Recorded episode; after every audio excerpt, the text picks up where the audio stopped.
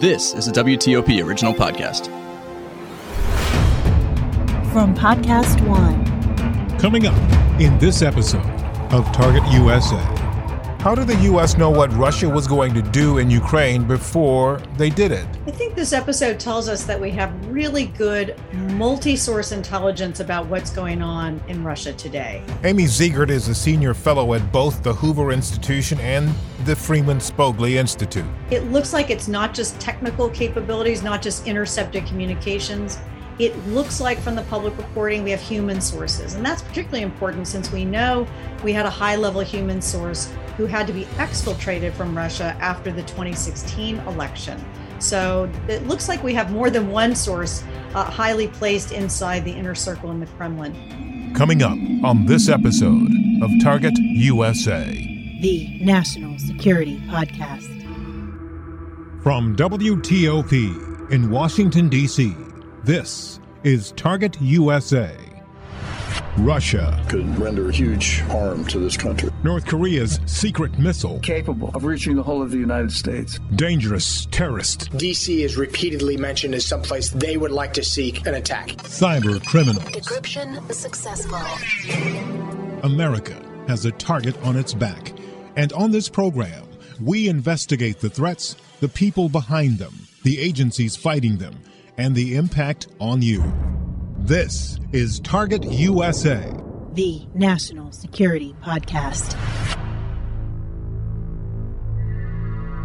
I'm JJ Green. Intelligence has played a major role in the war in Ukraine. The U.S. has never in history declassified so much intelligence at once. It's been used as a weapon to stop or impede the Kremlin's plan to invade and take over Ukraine. What was behind the decision to do that? How much of an impact did this move have? Amy Zegart is a senior fellow at the Hoover Institution and the Freeman Spogli Institute at Stanford University. She's also the author of five books, one of which we'll talk about today. We'll also talk about the impact of all of this on Russia and Vladimir Putin.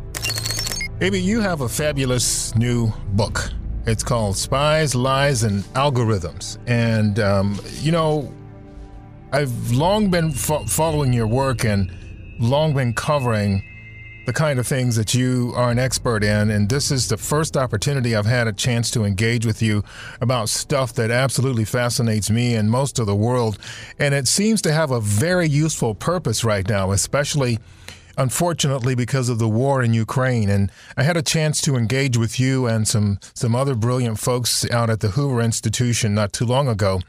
And one of the things we talked about specifically um, was uh, how the U.S. was using its intelligence um, to deal with Russia and what Russia was planning. And in fact, you know, they were actually able to get out ahead of uh, what Russia was doing.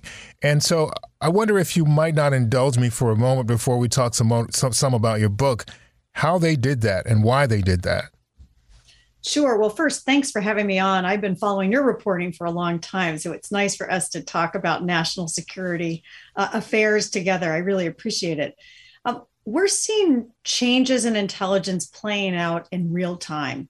And as you and I talked about before, I think there are really three goals of the Biden administration's unprecedented strategy of declassifying intelligence. So I think it's important for your listeners to understand this really is historic. Never before has the United States revealed so much, so fast, so specifically, uh, so consistently about what's going on with Russia's invasion of Ukraine. Why did they do it? I think the first reason is information warfare. This is a fight not just on the battlefield, but it's in the information space. And so the Biden administration's declassification of intelligence said, don't believe the lie Vladimir Putin's going to tell you. He's saying he's not going to invade. Don't you believe it for one minute. And you might remember uh, President Zelensky of Ukraine at one point said, why are you hyping the threat united states you know we think it's ruining my economy we think he's not going to invade this is really important to uh, get the truth out before the lie so uh, we know from psychology research that uh, it's hard to change people's minds once they believe something. So getting the yeah. truth out first helps fight that deception. So that's goal number one information warfare inoculation. Goal number two impose friction on Vladimir Putin. He's a KGB man.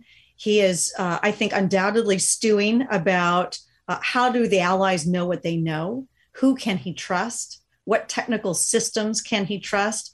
And the more he's focused on his own uh, intelligence capabilities and who's betraying him, uh, the more he's on his back foot, not his front foot, with respect to the invasion. And I think CIA Director Burns alluded to that when he testified before Congress a couple weeks ago. And then the third goal, I think, is really to force countries to take a side. So you see the declassification of intelligence that the Chinese knew Russia was going to invade before the Beijing Olympics were over, uh, that the Chinese were asked to assist Russia in this war. And when you debunk the narrative that Putin is throwing out to the world. You make it harder for countries like China to try to play both sides. So I think they're trying all three of those things with this strategy. So, Amy, what does this tell you in terms of the release of this intelligence? What does this tell you about the recovery of the U.S. Uh, after Edward Snowden did what he did and I think it was 2014 or 2015? Because, you know, we were under the impression that at least some were saying the U.S. intelligence was gutted. You know, I don't think that was ever the case, but it was certainly on. It was certainly damaged by what Snowden did. What does this tell you about that?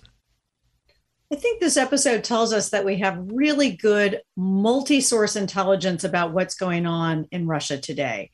It looks like it's not just technical capabilities, not just intercepted communications it looks like from the public reporting we have human sources and that's particularly important since we know we had a high level human source who had to be exfiltrated from Russia after the 2016 election. So it looks like we have more than one source uh, highly placed inside the inner circle in the Kremlin. But you know, JJ, I, I just taught my students uh, this past week, the first time, uh, my new class on intelligence. And I posed this question to them, which was let's say Putin, after the intelligence had been released, let's say he had decided not to invade Ukraine. Would we be talking about an intelligence failure or an intelligence success? So we know that the mm. intelligence said he's going to invade, he's going to invade. Uh, then, if, if the intelligence uh, creates a, an incentive for a policymaker to do something, in this case, Putin decides, you know what, the Americans know what I'm up to, I'm not going to invade.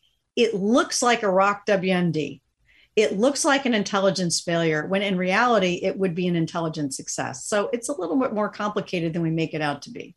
So that said, and everything that's taken place, because you know we we spoke last several weeks ago. This was before, or maybe even as some of this, some of these developments were taking place inside Russia, where his defense minister disappeared for two weeks, and you know there were these FSB letters that came out um, talking about how mixed up and confusing the whole operation was. And then there was this, I guess, revelation that Vladimir Putin may not have even known. And I think President Biden said this himself that he's he believes that Putin had been misled about a lot of the intelligence, about a lot of what was going on. I know you don't have a crystal ball, but I know you're very good with uh, dealing with all of your tools. What does this tell you, if any of this is true, about what's going on in Vladimir Putin's world? I think, you know, nobody knows what's really going on inside the Kremlin right now, what is being told to Putin, what he believes. But we do know a couple of things. We know it's hard, even in democracies, for intelligence officers to speak truth to power, to tell policymakers information they may not want to hear. It's always hard to do that. And we know it's even harder to do that in authoritarian regimes like Russia or China. Telling the boss the bad news when you could be executed for bringing the bad news is a pretty difficult thing. So I think it's reasonable to believe that Putin is not getting great information about uh, what's going on on the battlefield, that he's probably not getting full information about how badly his intelligence agencies have misperceived uh, how the Ukrainians would react on the ground. And even if he is getting good information, Putin seems to be caught in a lot of cognitive biases that commonly afflict uh, all of us. That you believe things that you want to believe more than information that may cast doubt on what you what you want to know or what you want to hear. I think it's a, a stew of all of the above that we're seeing, and it makes him more dangerous because we don't know what he's getting and we don't know how he's thinking. Mm-hmm.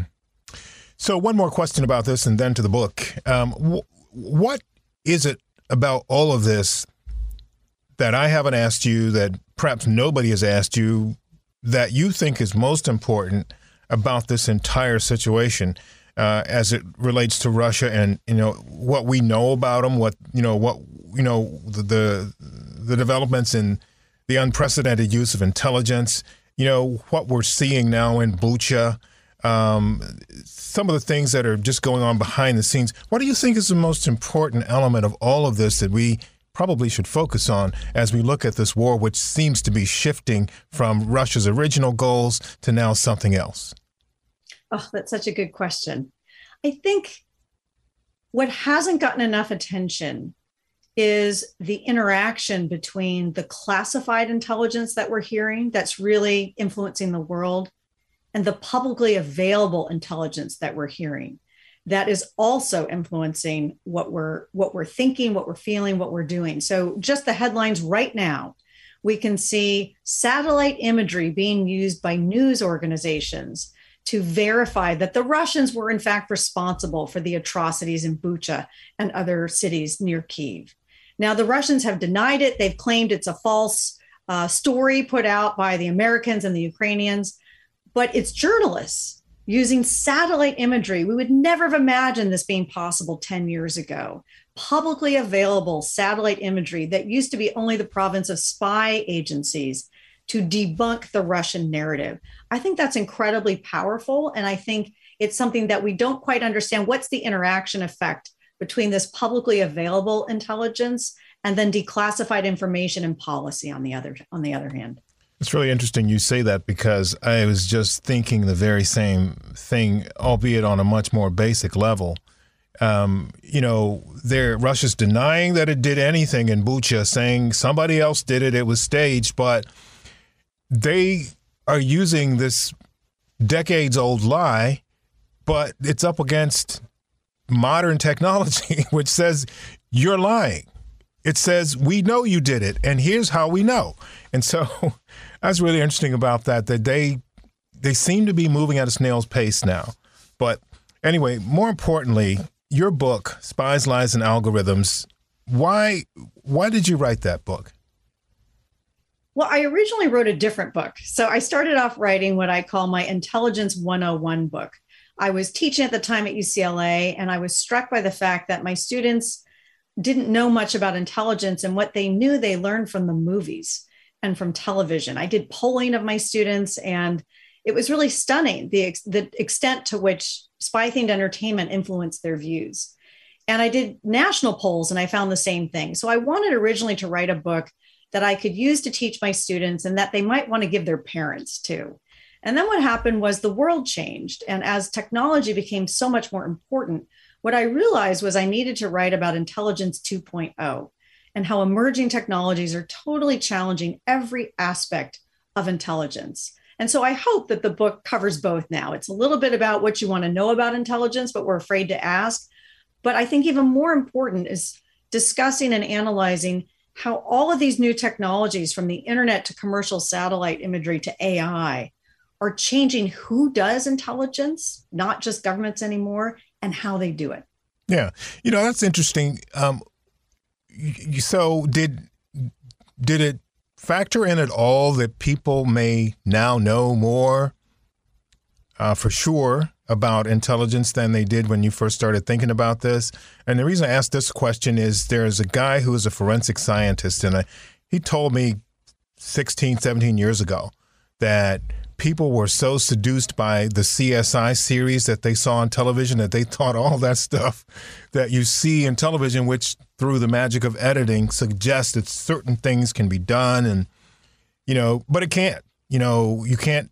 He said, I think you can't exclude one voice from you know, another voice. And this was back when we were all trying to figure out if that was Osama bin Laden's voice on some uh, tape or something that couriers were delivering and Al Jazeera had gotten a hold of it and somehow it made it into the mainstream and he was saying no we can't do that yet so I'm just asking I guess are we at the point now where 101 is 2.0 now because people have learned so much I think so. You know, that CSI effect is so interesting. And it, it's a great example of how entertainment affects reality. And I think we see that with intelligence too. We're, you know, one of the things I do in the book, as you know, is I track the proliferation of spy themed entertainment. Hollywood's producing twice the number of spy themed blockbusters now as it did in the 1980s. And so we tend to have this view that intelligence agencies can do anything, track anyone, go anywhere. And I'm reminded of, you know, former CIA director Mike Hayden was in Los Angeles. This is before we actually found Osama bin Laden. And he gave a speech. And the first question out of the box was General Hayden, we spend billions of dollars on intelligence. We've landed a man on the moon. Why can't we find Osama bin Laden? And General Hayden shot back without missing a beat. I'll tell you why because he's hiding. and that is so typical of him. so. and, his point, and his point was it's make the movies make it look easy. It's much more difficult in real life. Yeah, that is so typical of General Hayden. I remember the first time I had a chance to interview him, and I we were talking about Russia actually, and you know, and comparing Russia to Al Qaeda. He said, you know, back during the Cold War, uh, Russians were easy to find but hard to kill. And he said Al Qaeda is the opposite of that. And so I asked him recently if that had changed. And he said, yes, it's changed. But, you know, he always had a great, fast, wickedly smart answer for anybody who asked him those kinds of questions. So I want to ask you, if you would, because I know you've got a great response for this one, the three types of intelligence that you write about in your book. Which is the most important? So, the three types of intelligence I write about in the book are the first is indisputable facts, right? Things that, or as uh, Secretary Rumsfeld famously put it, the known knowns. Uh, you know, he was castigated for his Rumsfeld poetry when he gave this press conference during the Iraq War, but Rumsfeld was on to something important. So these are questions that have answers. Does China have an aircraft carrier? And US intelligence agencies happen to know the answer. The answer is yes, China has an aircraft carrier. That's kind of the, the bread and butter of a lot of intelligence, the indisputable facts. The second type of intelligence is information or questions that have answers, but US intelligence agencies may not know those answers. So, how does a Chinese aircraft carrier perform under various conditions at sea? That's an answerable question. There's an answer to it but US intelligence agencies may not know it because you have to have someone on board that ship or you have to have sensors that detect over a long period of time how that ship is performing. And then there's the third and really vexing type of intelligence, which is the, you know, the last category of, of Rumsfeld, the unknown unknowns. So these are questions that no one knows the answer to. So the example I often give there is how long will China's Communist Party remain in power? If we asked China's leader Xi Jinping that question and he answered it honestly, he wouldn't know either. It's something he doesn't know. We often don't know our own intentions. Maybe Vladimir Putin doesn't even know what Vladimir Putin is going to do next. So it's that adversarial intention is in that category of really difficult types of information for intelligence agencies to deal with. So I assume that your answer is the last one is the most important. Yes. yes. so okay. Um, that being said, um, how there are so many unknowns, and it seems to be the more platforms that we have, the more technology that we have, the more we know, and thus the more we know, there are more things that are out there or at least the more things we're exposed to, we may not know what they are, what they what they're doing, what they mean. Is intelligence evolving in such a way to benefit, I guess, intelligence agencies staying ahead of platforms and technologies that are constantly introducing new thoughts and ideas and even new ways of looking at things? Boy, I wish the answer to your question was yes, intelligence agencies are adapting fast enough, but the answer is no, they're not. Hmm. And I think they're not adapting fast enough in two key ways. The first is our agencies are struggling to understand how these technologies are shaping the world, right? So we think about synthetic biology or artificial intelligence or quantum computing. We need to have insight into the technical details of these technologies and what the implications could be. And in order to do that, we need people who are experts in engineering. It's really hard to recruit the best experts in engineering coming out of graduate school and universities and industry to go into the intelligence community today. So we need to we need to do a better job understanding the technology. And then the second piece is we're not moving fast enough to use these emerging technologies. So these you know intelligence analysts today like all of us are drowning in too much information, too much data. And intelligence as you know JJ is really about insight how do we have better insight into the world? And part of that is figuring out what information is really valuable and what information you should set aside and finding patterns in large amounts of data. And we need uh, artificial intelligence and other technical tools to do that. And it's really hard for intelligence agencies to bring those technologies in from the outside. So, is it safe to say that algorithms, which is you know part of your title there, are really either determining or will determine a lot about what we're able to to know and to do in terms of intelligence in the future? Or is it something that should be paid attention to more and manipulated and utilized more but or maybe maybe a better word is managed more as we look forward to what's next in terms of intelligence well i think algorithms always have to be managed because if you don't have humans teaming with machines, then you're going to get the same biases in the data, and then you're going to get biased results. So you have to have good data going in, and you have to understand what machines can do better than humans and what humans can do better than machines. So as I think about AI, I think about, you know, AI can free up humans from the mundane tasks like identifying surface to air missile sites over a large swath of territory. Machines are really good at pattern recognition. Doesn't require that much judgment. They can learn how to identify things over time. But what humans can do that machines can't do is they can be creative. They can ask, why are those surface to air missile sites there? What are the possible reasons China might have an increase in its nuclear missile silos, for example? algorithms aren't going to just spit out that answer. You have to have humans do that. So it's the two together that I think are really powerful. So, looking at where we're going and where you think we should go, um, you've said already the U.S. is not leveraging some elements that are at its disposable at its disposal right now when it comes to intelligence. What needs to be done to get on track to do the things that are necessary based on what you see coming in the future for the U.S. as threats or somewhere between threats and, and concerns. Um, what needs to be done in terms of uh, the U.S. government's uh, approach to intelligence?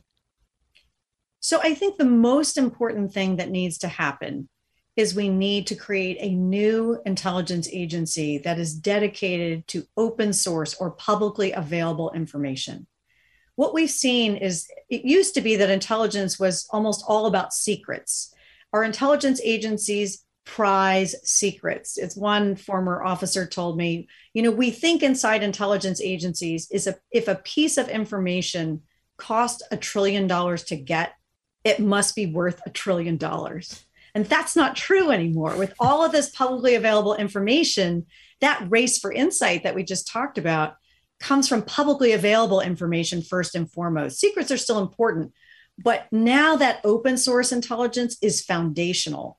And yet, spy agencies are always going to put secrets first. So they're never, open source intelligence is never going to get the attention it deserves. It's never going to be foundational without a separate, new, standalone agency dedicated to open source intelligence. If I had to pick one big change to radically transform our intelligence agencies, that would be it. Do you get any inkling that this is something that authorities or people that should be thinking about this are thinking about it? I do. And so I served on a task force by uh, the Center for Strategic and International Studies, CSIS, which was co chaired by our current Director of National Intelligence, Avril Haines. This discussion about should we have an open source agency and if we should, where should it be and what should it do was part of that task force. So I think there's a widespread recognition that this is a problem that has to be solved.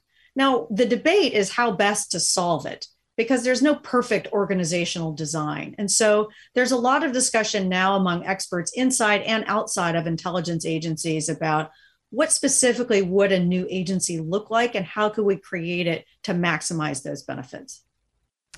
Well, that's something to look forward to. I used to look forward to being the first journalist in space, but that clearly didn't happen.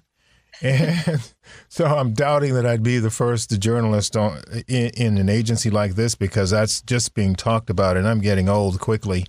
So um, you're never too old to do open source intelligence. yeah, but the question is, can you keep up with it? I mean, you know, that's the problem. You know, right now there's so many things and inside this little thing. At any rate, I've kept you long enough um, today. Um, this has been a fascinating discussion, but I want to ask you before we go, um, and I always do this is there anything that I haven't asked you about that you think is important that we all need to know and to be thinking about? I guess it's it is such a good question. What's the most important thing that I think people will learn from reading my book? And I the answer okay. is I hope the most important thing isn't a fact and it's not a reform idea, it's empathy. It's understanding what it is that people who work in the intelligence community do and why it's so difficult. I think we're so polarized as a country and we tend to cast blame so readily. It's an intelligence failure, or this policymaker is so stupid, or this person is so evil. And I actually think the most important thing that I can teach my undergraduates is empathy, understanding where other people are coming from, whether it's an intelligence officer, uh, someone from a foreign country, or someone from a, a different political perspective in the United States. Thank you so much. Well, thanks so much for having me on. That's it for this episode of Target USA. Coming up in our next episode. It was an unprecedented uh, vote. We suspended Russia from the Human Rights Council. Linda Thomas Greenfield, the U.S. ambassador to the UN, talking about the problem that Russia has become.